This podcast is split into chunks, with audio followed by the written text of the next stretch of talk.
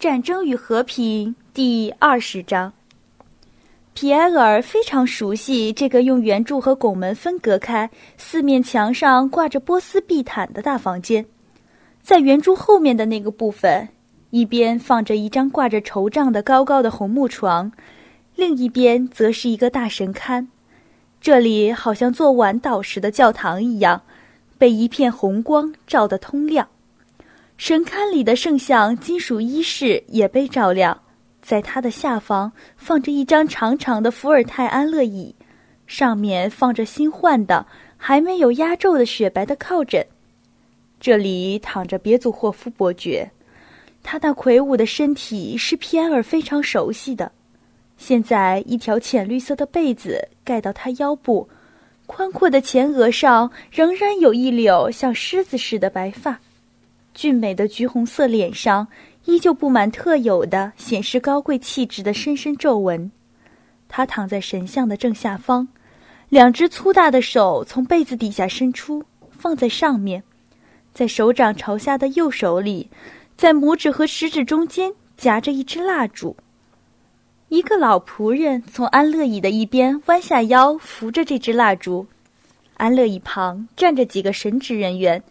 他们身穿闪闪发亮的法衣，披散着长发，手里拿着点着的蜡烛，在缓慢而庄重的祷告。在他们背后不远的地方，站着两位年纪较小的公爵小姐，各自手里拿着手绢捂住眼睛。他们的姐姐卡蒂什站在前面，带着愤恨和坚决的神情，一直目不转睛地盯着圣像，仿佛是在对大家说。如果他回头看一下的话，那么就不能对自己的行为负责了。安娜·米哈伊洛夫娜的脸上带着无可奈何的悲伤和宽恕一切的表情，和那位不认识的女士一起站在门旁。瓦西里公爵站在门的另一边，靠近安乐椅的地方，在一把雕花的丝绒椅子后面。他把这把椅子转过来，让椅背朝着自己。把拿着蜡烛的左手支在椅背上，用右手画着十字。每当手指举到前额时，眼睛就往上抬。他的脸露出平静、虔诚和完全听上帝安排的表情。如果您不理解这些感情，那么对您来说就会更糟。他的神情似乎是在这样说着。他的后面站着副官、大夫们和男仆们。好像是在教堂里一样，男女是分开站的，大家都沉默着画着十字，只能听见读祷文、缓慢低吟唱诗的声音，以及在间隙时换脚和喘气的声音。安娜·米哈伊洛夫娜带着意味深长的知道自己在做什么的神情，穿过整个房间到皮埃尔那里，给了他一支蜡烛。皮埃尔点着了蜡烛。由于只顾观察周围的人，居然用拿蜡烛的那只手画起十字来。面色红润、长着一颗痣、特别爱笑的小公爵小姐索菲望着他，他笑了笑，用手绢遮住眼，很久没有把它拿开。但是他看了皮埃尔一眼后，又笑了起来。显然，他觉得自己看见他不能不笑，可是忍不住要看他。为了免受这样的诱惑，便悄悄地到了圆柱后面。在祷告的中途，神职人员忽然不作声了，他们低声地彼此说了些什么。扶着伯爵的手的老仆直起腰来，朝女士们转过身来。安娜·米哈伊洛夫娜走向前去，朝病人俯下身，从背后向洛兰招手，叫他过去。这位法国大夫靠着圆柱站着。他手里没有拿点着的蜡烛，然而摆出一副恭敬的姿态，想要说明他作为一个外国人，虽然信仰不同，但是懂得正在举行仪式的全部重要性，甚至表示赞许。他迈开一个年轻力壮的人的轻快步伐，走到病人面前，用他又细又白的手指从浅绿色的背上抓起病人的一只空着的手，转过身来开始号脉。并且沉思起来。这时，给病人喝了点什么。他身边的人走动起来，然后又回到各自的位置上，祷告重新开始了。在这次暂停的时候，皮埃尔发现瓦西里公爵离开椅背出来，他的那副神情似乎表示他知道自己在做什么。别人如果不理解他，那么对他们来说就会更糟。他没有到病人身边去，而是从他那里经过，同大公爵小姐会合后，两人一起朝卧室的深处，朝那挂着绸帐的高高的床走去。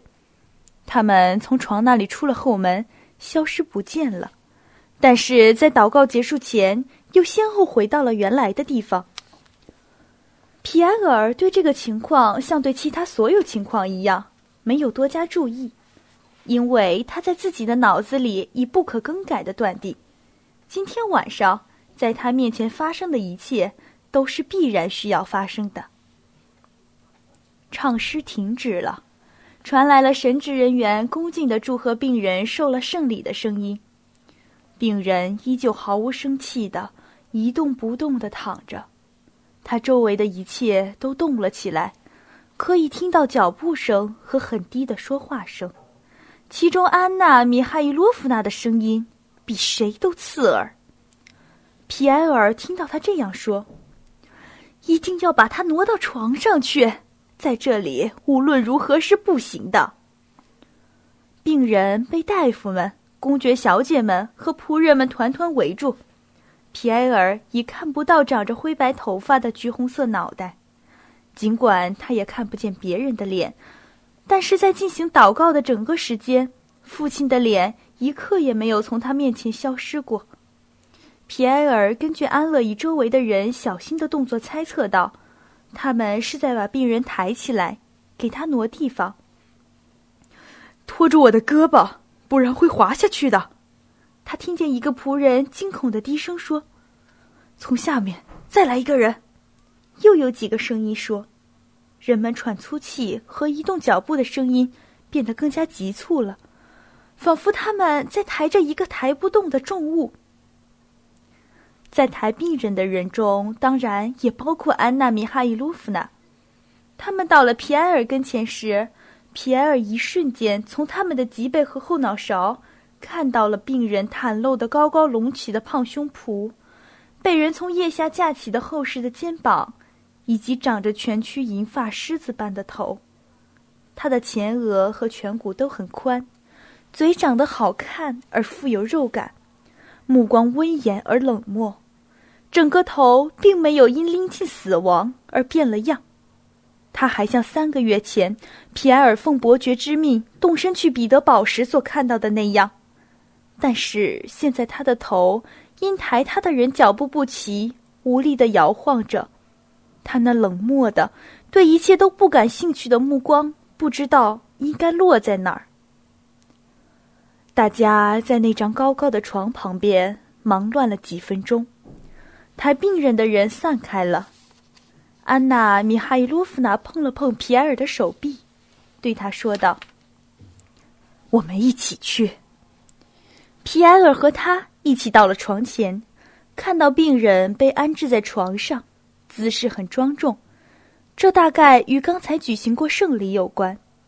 他把头高高的靠在枕头上，一双手手心朝下，对称的放在绿绸背上。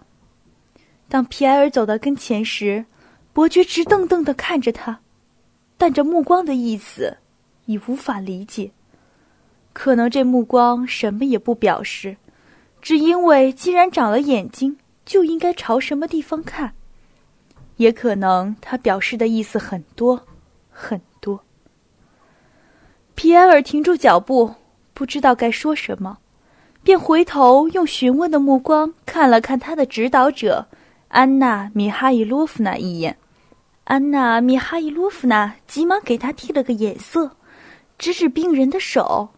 并用嘴唇向这只手送去了一个飞吻。皮埃尔竭力伸长脖子，以免碰到被子，照他的建议，把嘴唇贴到那只骨骼宽大的肉乎乎的手上。伯爵的手和脸上任何一块肌肉都没有动一下。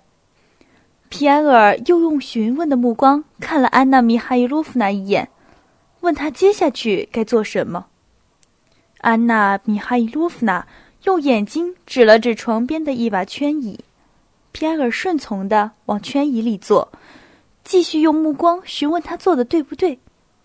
安娜·米哈伊洛夫娜赞许的点了点头。皮埃尔又摆出埃及塑像的那种端正匀称而天真的姿势，显然他为自己笨拙肥大的身体占了这么大的空间而感到遗憾，并且使出全部的精神力量，想使自己显得更小一些。他望着伯爵，伯爵则望着皮埃尔站着时他的脸所在的那个地方。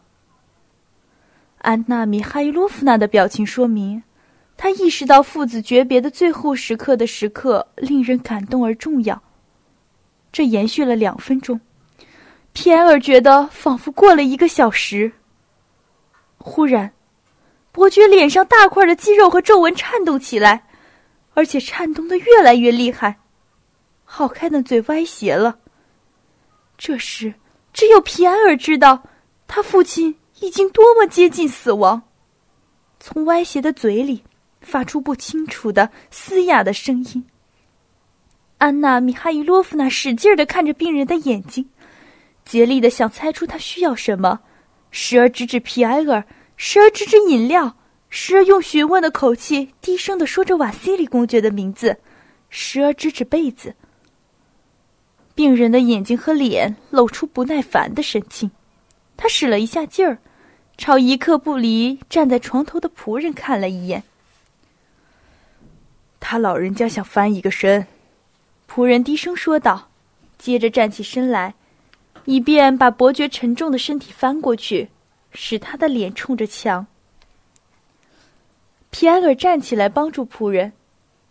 当人们给伯爵翻身时，他的一只手无力的垂到后面，他使了一下劲儿，想把手举过去，但是没有用。也许伯爵注意到了皮埃尔如何用惊恐的目光看着这只无力的手，或者此刻在他临死前的头脑里闪过了另外的想法。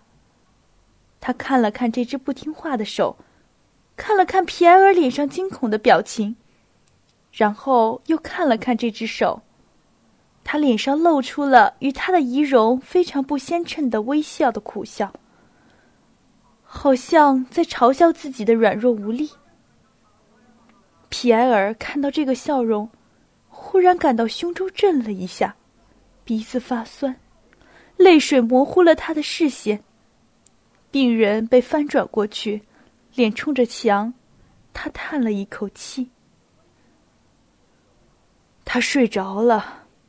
安娜·米哈伊洛夫娜看到来换班的公爵小姐，说道：“我们走吧。”皮埃尔跟着出来了。